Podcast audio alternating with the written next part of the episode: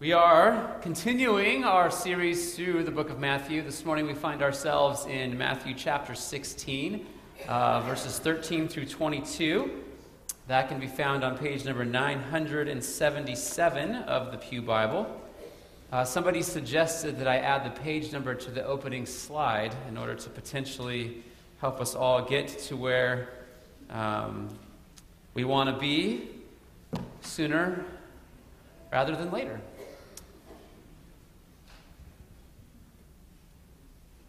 Again, that's Matthew 16, 13 through 20.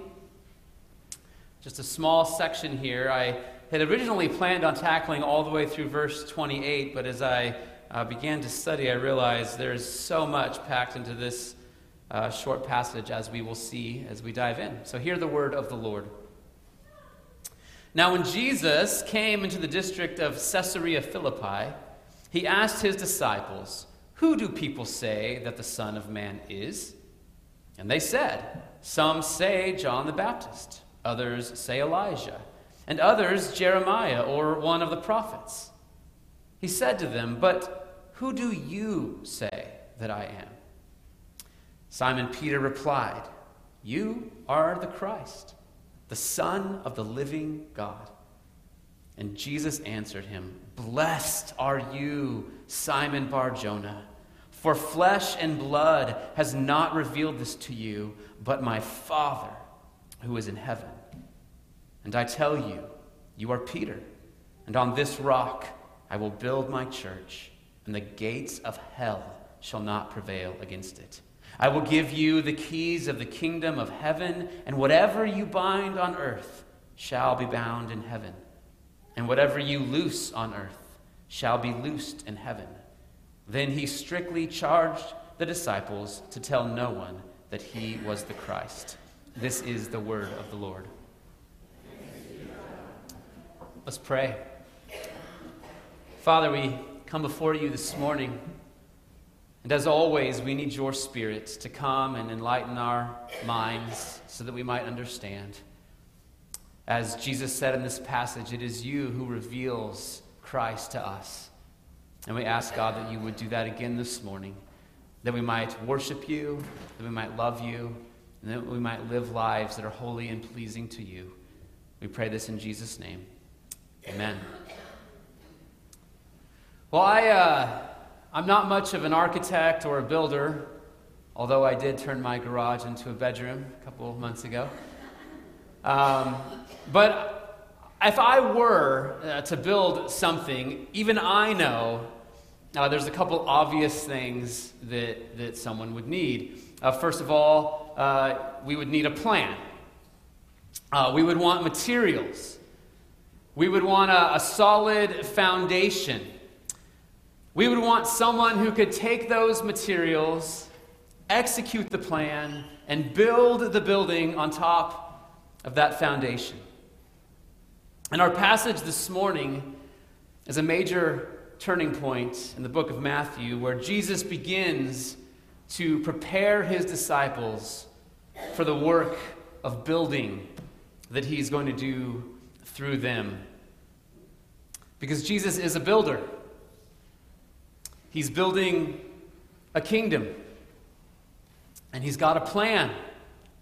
He has a foundation and materials, and he's got this group of disciples who can execute the plan.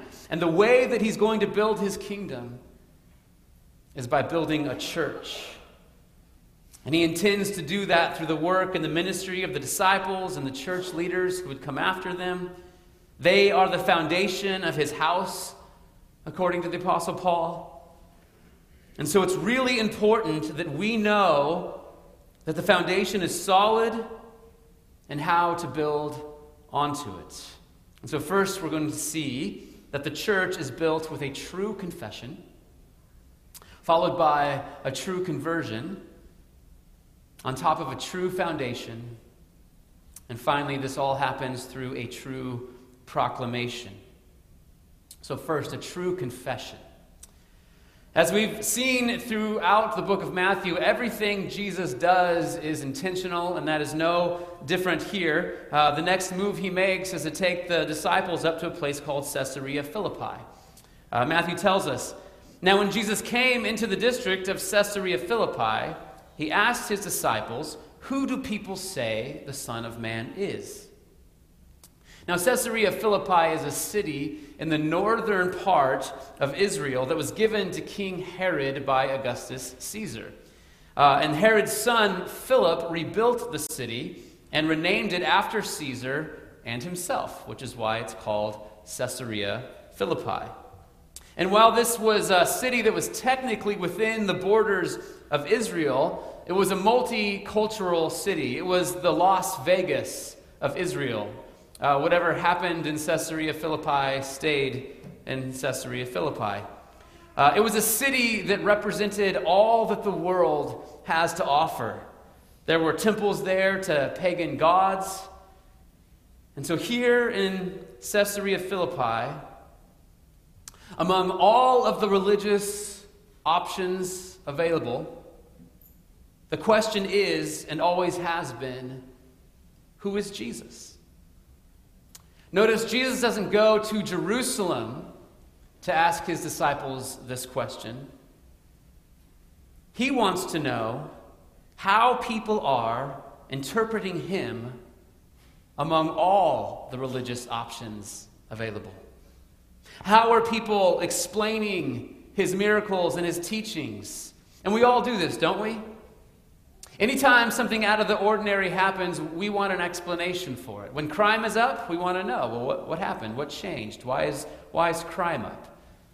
If uh, attendance at church is declining across the country, we, we want to know what are the social conditions that are contributing to this. If a, if a particular teacher is popular, we want to know well, why? What is it about his message? What is it about our current cultural climate that makes him popular? And so Jesus wants to know what explanations there are about him. And the disciples said, Well, some say you're John the Baptist. Others say Elijah. And others Jeremiah or one of the prophets. If you remember, the Pharisees, their explanation is, is that Jesus is working for Satan. A couple of Gentiles have called him the son of David. But apparently, the most common explanation is that Jesus is a great prophet. Herod's suggestion that Jesus is John the Baptist back from the dead apparently is floating around out there. Elijah was a prophet who was supposed to return and go before the Messiah. Uh, so some were saying that Jesus is not the Messiah himself, but that he's here preparing the way for a Messiah still to come. Jeremiah was a prophet who stood up to the religious leaders of his day. So maybe Jesus is like Jeremiah, powerful but poor and rejected and on the outside of the establishment. And in our day, there's plenty of explanations for who Jesus is as well. Muslims still believe that Jesus was a great prophet. Buddhists believe that Jesus uh, was a great Buddha.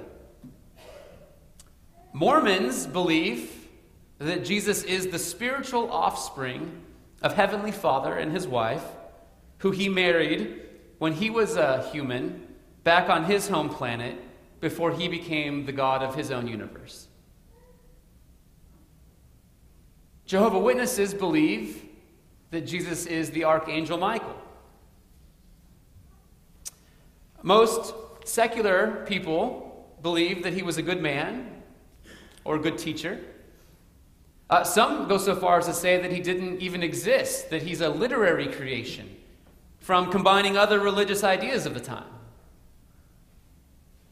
The point is that everybody has an answer to the question who is Jesus? Which is why the real question will always be the question Jesus poses to the disciples next, which is, But who do you say that I am? You see, there's the truth. There's who Jesus really is. And then there's who we say Jesus is. So the question is is the real Jesus the same as who you say he is. Because you can only enter the kingdom, you can only be part of the church Jesus is building if what you believe about Jesus corresponds to who Jesus really is. And then Peter, as the leader and the spokesperson for the rest of the disciples, replied, You are the Christ, the Son of the living God. As we've discussed before, Christ is not Jesus' last name, it's a, it's a title, and it means the anointed one. So, the anointed one in Hebrew is the Messiah, in Greek, it's the Christ. So, Jesus is the anointed one, the Son of the living God. In the Old Testament, prophets were anointed. Prophets were those who spoke God's words on behalf of God to God's people. And so Jesus is the ultimate prophet because he is the very word of God. He speaks to God's people perfectly. He perfectly represents God as the ultimate prophet. Also, in the Old Testament, priests were anointed. And priests are those who go between God and the people and offer prayers on behalf of God's people. They offered sacrifices on behalf of God's people. And so Jesus is the ultimate priest because he goes right into the heavenly temple and prays on behalf of God's people. He brings the ultimate sacrifice, his own life, his own blood. And finally, in the Old Testament, kings were anointed. And Jesus is the King of kings, He's the Lord of lords. He's ruling and reigning right now from His heavenly throne. And those who know Him and trust Him and rely on Him, we are His people. We are the subjects of His kingdom. So Jesus is the Christ. And He's also the Son of the living God. Let me ask you this when dogs reproduce, what kind of creatures do they have? Dogs, right? They have more dogs. When cats reproduce, they have more cats. When human beings reproduce, there's more human beings. And so, if God produces a son, what kind of being will his son be? God. God. But Jesus is not just another God, because there's only one God which is why Jesus is God, because he's always existed as God. The writer of the Hebrews tells us Jesus is the radiance of the glory of God and the exact imprint of his nature. Let me ask you this Has there ever been a time where God's glory did not have radiance? No. God's glory has always radiated. Just like the sun is always shining from the moment it came into existence. Jesus, for all eternity, has always been the Son of the living God and the exact imprint of his nature. As the Athanasian Creed puts it, Jesus is very God of very God. This is the true confession of who Jesus is. This is who Jesus actually is. He is the Christ, the Son of the living God. Now, did Peter fully understand all of this? Was Peter thinking prophet, priest, and king, very God of very God? Probably not. Like most Jews of his generation, he was probably thinking Jesus is the long awaited king of Israel who would rule from David's throne in Jerusalem. But even though Peter and the rest of the disciples still had much to learn, this is a true confession. We can lack understanding, as all of us do, and still have a true confession. But we can't reject who Jesus has revealed himself to be and his word. We can't be wrong and still have a true confession. Okay? And a true confession comes from a true conversion. So sometimes when I'm doing homework with my kids and they get the answer right, I'm suspect. I think, did you guess? Did you just get lucky? I'm not sure you really understand how you got that answer. And so instead of celebrating that they got the right answer and, and celebrating that they're growing and their understanding and their knowledge, I say, wait a minute, show me how you got that. But Jesus doesn't do that. Even though Peter still has a lot to learn, Jesus celebrates the right answer. Because this is what the best teachers do. They, they celebrate progress, they celebrate victories. Even though there's still much to learn, when they stop and check for understanding, they celebrate. And we should celebrate understanding, especially if it's evidence of a true conversion. Even though in a moment Peter's going to prove that he still has really no idea what it means for Jesus to be the Christ or what it will mean for him, the fact that he knows that Jesus is the Christ, the Son of the living God, is worth celebrating. So Jesus answers him Blessed are you, Simon Bar Jonah, for flesh and blood has not revealed this to you, but my Father who is in heaven. Apparently, Simon Peter's earthly father, his name is Jonah. Uh, Bar Jonah is the Aramaic way of saying son of Jonah. But it wasn't Peter's earthly father who revealed Jesus' true identity to him. In fact, it wasn't any flesh and blood, which is a Hebrew idiom that just means human being. It wasn't any human being. No, Peter makes a true confession because the Father in heaven revealed to Peter that Jesus is the Christ, the Son of the living God.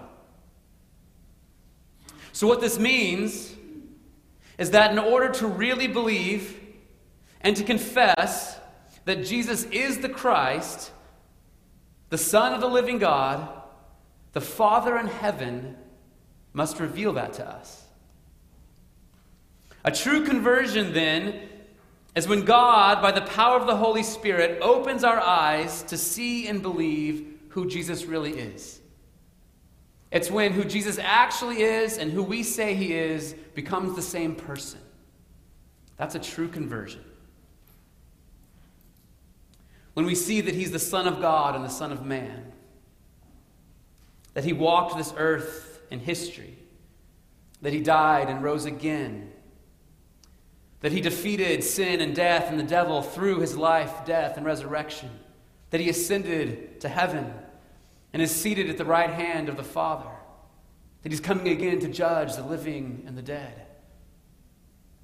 And if you believe that, it's because God the Father has revealed it to you supernaturally by his word through his spirit, and you are blessed if you do. Now, think about what this means. Here's Peter. He's a disciple of Jesus. He's been with Jesus ever since the beginning of his ministry. He's heard every bit of Jesus' instruction, both public and private. He's seen every single miracle, and yet none of that was enough for him to believe and confess that Jesus is the Christ, the Son of the living God. On top of all of that, it took an act of God, it took a miracle. God the Father, by an act of divine revelation, had to enable Peter to understand and believe and confess who Jesus really is. Paul, writing to the Philippians, says this He says, For it has been granted to you. It's been given to you as a gift that for the sake of Christ, you should not only believe in him, but also suffer for his sake. Next week, we're going to talk a little bit more about what the suffering for his sake and how that's a gift. But this week, I want to focus on that idea that it's been granted to you to believe for the sake of Christ, who came to save his people from their sins.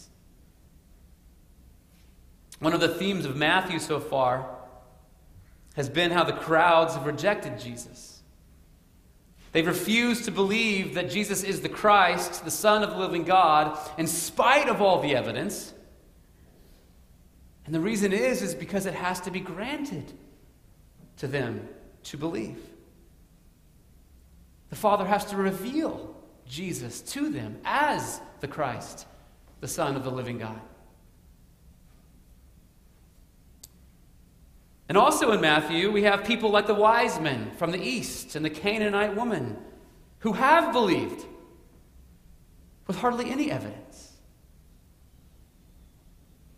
You see, God is not obligated to reveal to us that Jesus is the Christ, the Son of the living God, but if He does, we are blessed. Okay, so immediately after celebrating Peter's true conversion, or sorry, true confession, because of his true conversion, Jesus goes on to tell him about a true foundation. Jesus says, And I tell you, you are Peter, and on this rock I will build my church, and the gates of hell shall not prevail against it. Um, you may know this or not, but much ink has been spilled throughout the centuries as to the identity of this rock in this verse. Some suggest Peter himself is the rock because the word for Peter and the word for rock have the same root. Uh, Peter means rock. So Jesus is saying, under this view, that you are the rock, and on you, the rock, I will build my church. Uh, unfortunately, the Roman Catholic Church has added several layers of doctrine on top of that idea uh, to the point where they claim the Pope in Rome holds the same office in the church that Jesus gives to Peter here. Okay? Well, in uh, a Protestant reaction to the Roman Catholic view, uh, some Protestants suggest that this rock is the confession that Peter has just made that Jesus is the Christ, the Son of the living God. And in this understanding, what Jesus is saying here is that you are the rock, and on the uh, sorry, you are the rock, and on the rock solid truth of your confession, I will build my church. Okay. Another view is that Jesus is the rock. And so, in this view, what's happening here is Jesus is pointing at Peter and saying, You are the rock, and on this rock, pointing back at himself, I will build my church. I'm not sure we have to decide, personally. I think we can affirm that Jesus built his church on Peter without also affirming the Catholic doctrine of the Pope of Rome. Because I think they had to add to what Jesus says here in order to get to that doctrine. Listen to what Paul says in Ephesians 2. He says, So then, talking to the church, you are no longer strangers and aliens, but you are fellow citizens with the saints and members of the household of God, built on the foundation of the apostles and prophets, Christ Jesus himself being the cornerstone. So, in this one verse, we kind of have all three of these views wrapped up together. Peter and the rest of the apostles are truly, in a real sense, the foundation of the church. And we can say that without contradicting the fact that Jesus is the ultimate foundation because he's the chief cornerstone. And the foundation that the apostles and the prophets provide for us with their true confession of who Jesus is comes to us through the scriptures. The rest of the New Testament is very clear that this is the foundation of the church. The apostles, the prophets, the scriptures they've given us with Jesus as the chief cornerstone. And it seems to me that all Jesus is doing here is very simply affirming what the New Testament teaches everywhere else. Because the point of this passage is not the identity of this rock. The point of this verse is that Jesus is building his church. It's not our church, it's his church. We don't build it, he does. And because he's the one building his church, the gates of hell will not prevail against it. He will build his church. And he is building his church. And when he builds it his way, it storms the gates of hell, and people come out from behind the bars of sin and death into the freedom of his kingdom by becoming part of his church. That's how it works. And here's how it happens there's the foundation of the apostles and the prophets, which we now call the Bible. And Jesus, of course, is the cornerstone of all of it. And on top of that foundation, the Father reveals Christ to his people, producing true conversions, where people come to believe that Jesus is the Christ, the Son of the living God. And then they make a true confession to where who they say Christ is is the same as who Christ actually is. But in order for that foundation to be laid in every generation, Jesus is also going to raise up leaders who will make a true proclamation. Jesus goes on. He says, I will give you the keys of the kingdom of heaven, and whatever you bind on earth shall be bound in heaven, and whatever you loose on earth shall be loosed in heaven. So, this is one of those verses that sounds really strange to our ears. This, what, what does binding and loosing even mean, we wonder? At least I imagine you wonder that because I certainly did. So, I actually think that if we break down this verse and think about it, it makes a lot of sense. So, let me ask this question first What is a key? A key is an instrument that unlocks a door and then locks a door, right? Okay. So Jesus then is giving Peter, who is the leader and spokesperson here for all the disciples in this scene, he's giving them the keys of the kingdom of heaven. So he's giving them authority to lock and unlock the door of heaven. Are you with me? Okay? And that's what it means to bind and loose. These are terms that rabbis used. Uh, to bind something is to forbid it, to loose something is to permit it.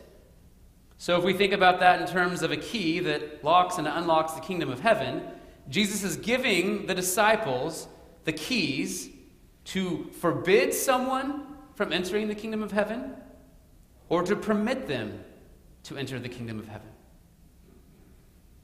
That's a lot of authority. Now, this cannot mean that they're given so much control to the point to where God has to do whatever they say. Remember, we just said that it's the Father who reveals the truth of Christ to his people. This also cannot mean that somehow the disciples will have knowledge of who God the Father is going to reveal himself to. Okay? But it does mean that they have some kind of very real authority to lock or unlock the kingdom of heaven. Remember, Jesus is building his church.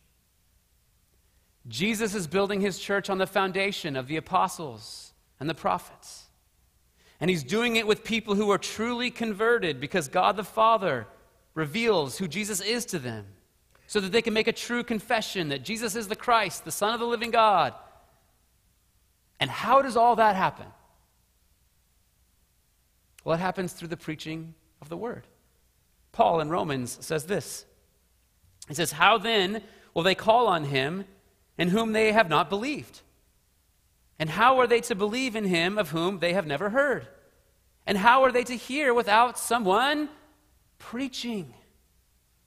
So faith comes from hearing, and hearing through the word of Christ. So, faith, a true conversion with a true confession, comes from hearing about the foundation, and that happens when someone preaches. In 1 Corinthians, Paul says this He says, For since, in the wisdom of God, the world did not know God through wisdom, it pleased God through the folly of what we preach to save those who believe.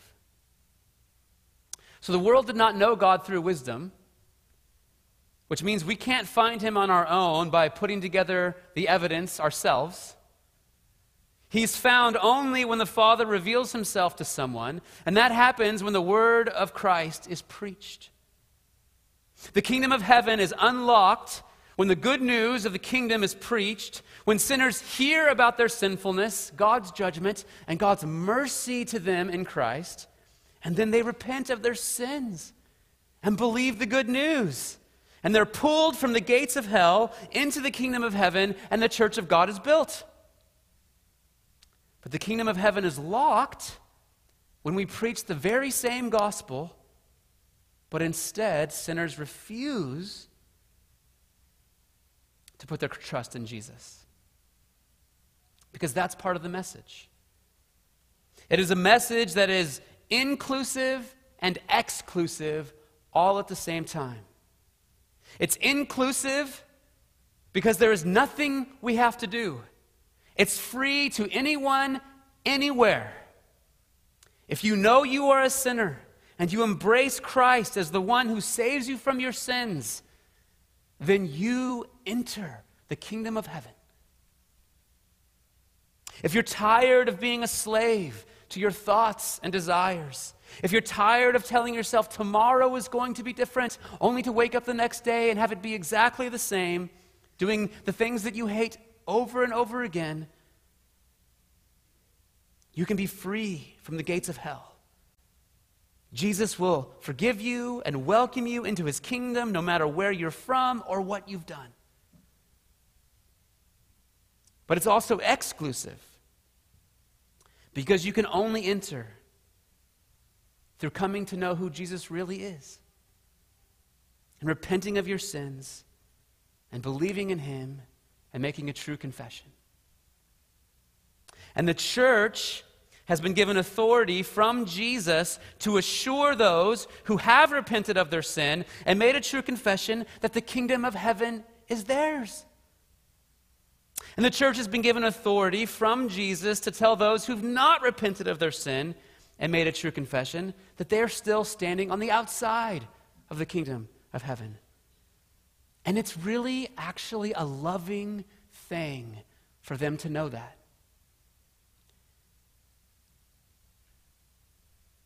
The point of locking the kingdom is not so someone will remain outside, it's so they'll know they're on the outside. It's so they'll know that's where they are. It's, it's so they'll know that, that the next step is to repent and to put their trust in Jesus. Um, so, so next week is the, is the passage where Jesus says we have to pick up our cross and follow him. And, and so we're, we're going to get into a little bit more of this then, but, but let me just say this now. Let me give you an example, right? Imagine two people. One is, one is greedy, and one is immoral. Uh, the greedy person is uh, attending church, um, but they're currently stealing from their employer and they're mo- moving the money, and it, apparently it's a scheme that cannot be found out, and they're moving the money to an offshore bank account. And they're justifying it to themselves because they're underpaid, uh, their employer is a bazillionaire, and you know, can afford to, to lose it. The other person is in a relationship, an immoral relationship outside of marriage. Bo- both of these situations are the path to hell. In order to enter the kingdom of heaven, both of these people would need to repent of their sin and, and turn to Jesus. If, if both of these people are currently living in this way, and they are attending a church believing themselves to be a Christian, part of the gospel message is that you must turn from that sin in order to be assured that you are a Christian. And I don't have time to unpack all of that right now. But it's, it's the truth. The, the, the keys, part of the keys of the kingdom is to assure those who've repented of their sin and are trusting in Christ and Christ alone and are striving to please God with their life, even though they fail constantly, the gospel, preaching of the gospel, is to assure that person that, that they are a child of God. But the person who's in sin, dug in with their sin against God, refusing to change, refusing to repent, right? Part of the keys of the kingdom is to say, no, you may very well be on the outside. And that's a loving thing. That is the loveliest thing, the sweetest thing for that person to know. How much more awful would it be to tell that person, oh no, you're, you're okay. You're okay.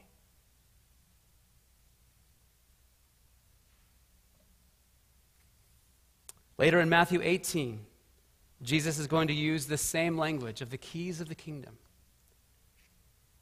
And he's going to give authority to the church to practice church discipline as another way of locking and unlocking the kingdom of heaven. And so, taking these two scenarios, what that would mean is that someone discovers that this person is filtering money from their employer. And, they go to them and they say, hey, You can't do this. You, you are professing to be a child of God, and, and you are stealing in an ongoing way from your employer unrepentantly. Brother, I call you to repent. And then if that person says, No, I, I don't want to repent, I, I'm, I'm fine. Eventually, it would get to a point where the church has to say, well, then we don't believe, we'll turn you over to the authorities, and we don't believe that you are a, a, a, have had a valid profession of faith. Again, because it's such a loving thing for that person to know that. Because only if they know their true spiritual condition can they turn and be saved. Now, no one is saying that anybody is earning their salvation through obedience. No, that is not what's being said here. What's being said is the person who comes to know Christ as Savior will see the law of God, be convicted by it, turn to Christ in repentance and faith, and then endeavor to live as Christ calls us to live. It's also my understanding that these keys of the kingdom have been passed down from Peter and the apostles to the leaders of every true church. And the reason I say it's the leaders is because not every Christian can authoritatively lock and unlock the kingdom of heaven for someone.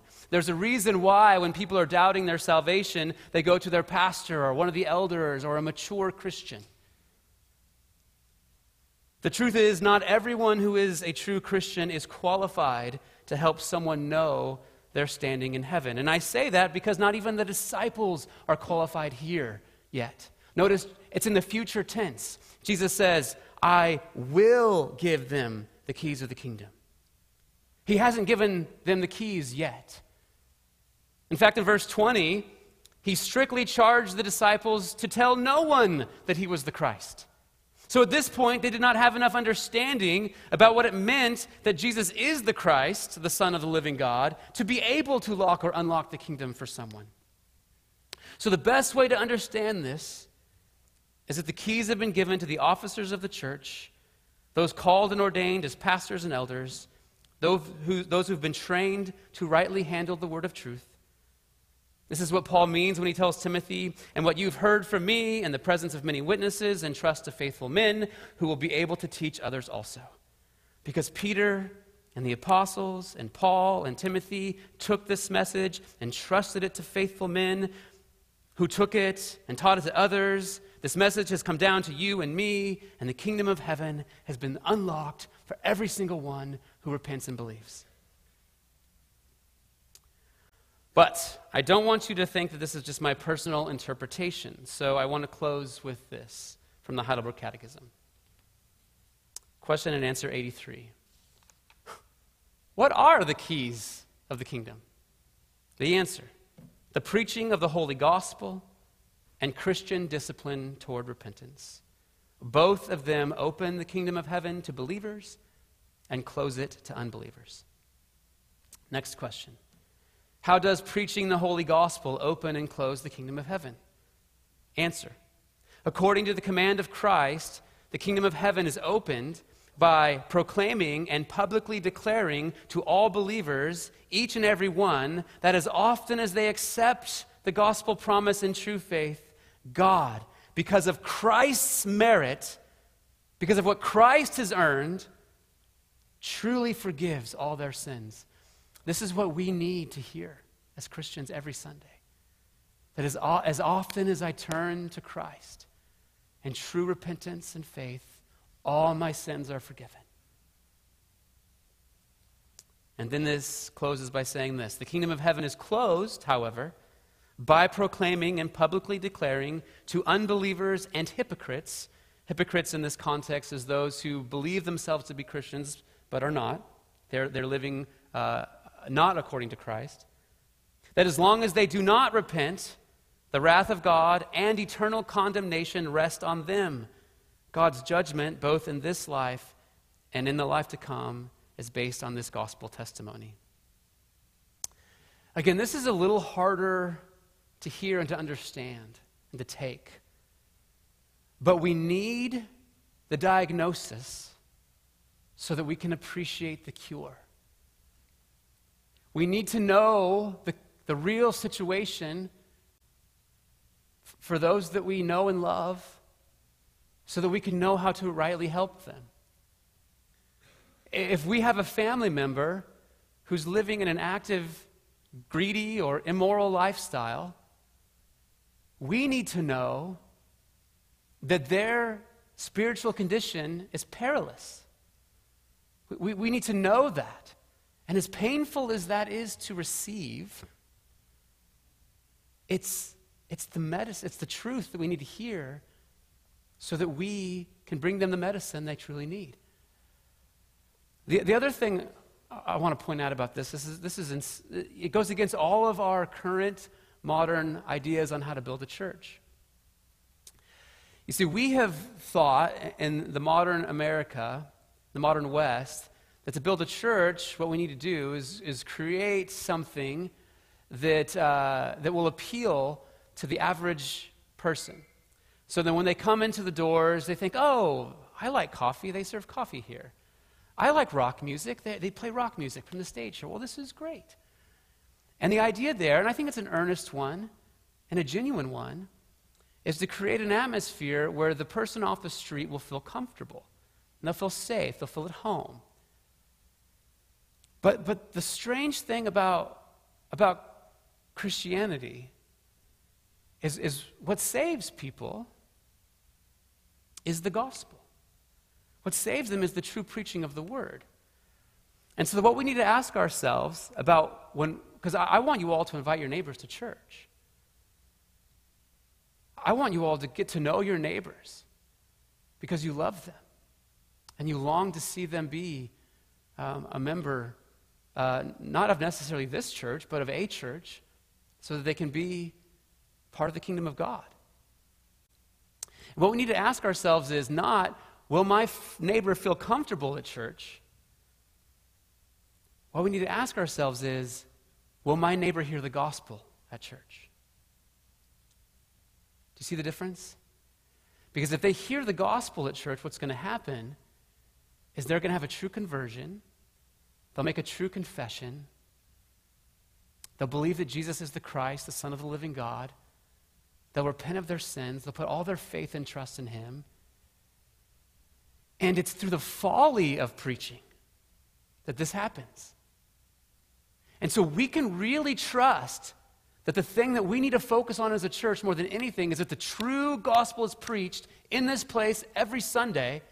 And then we can, with reckless abandon, invite all of our friends here, not worried a bit about what they're going to hear, trusting that it doesn't have to be anything that they'll like in their flesh. If the Father wants to reveal himself to them, he will. And he does that through the folly of preaching. It can be the silliest, we, we could have the silliest church ever. And as long as the true gospel is being preached here, crazy things are going to happen. Like people are going to come to know Jesus. They're going to repent of their sins. They're going to know that, that heaven is theirs and, and God is their Father. And, and when they know that, that all of their, that what a great sinner they are and that all their sins are forgiven, oh man, they're going to want to come back every Sunday to eat that meal again and again and again and again and again, right? Because that's how a church is built. That's how the church is built. Let's pray. Father, we come to you and, and we pray. We pray, God, that you would give us courage to invite the lost here into this place every Sunday that they might hear the gospel preached and turn from their sin and put their faith in you, who, out of free grace, out of unlimited mercy, receives anyone and everyone who will turn from their sin to you and receive Christ as he really is and be saved, God. And that this happens through the folly of preaching, it happens through the weakness of our inability to create a church that they'll like. And instead, it happens through the honest preaching of your word, where Christ is magnified. And we worship you and you alone, God. And As we turn to the table now, Father, I pray that you would encourage our hearts, that for all with true faith and repentance who come to eat this meal, God, that you will nourish us because we are so weak and frail. We need your nourishment for this journey, we pray in Jesus' name. Amen.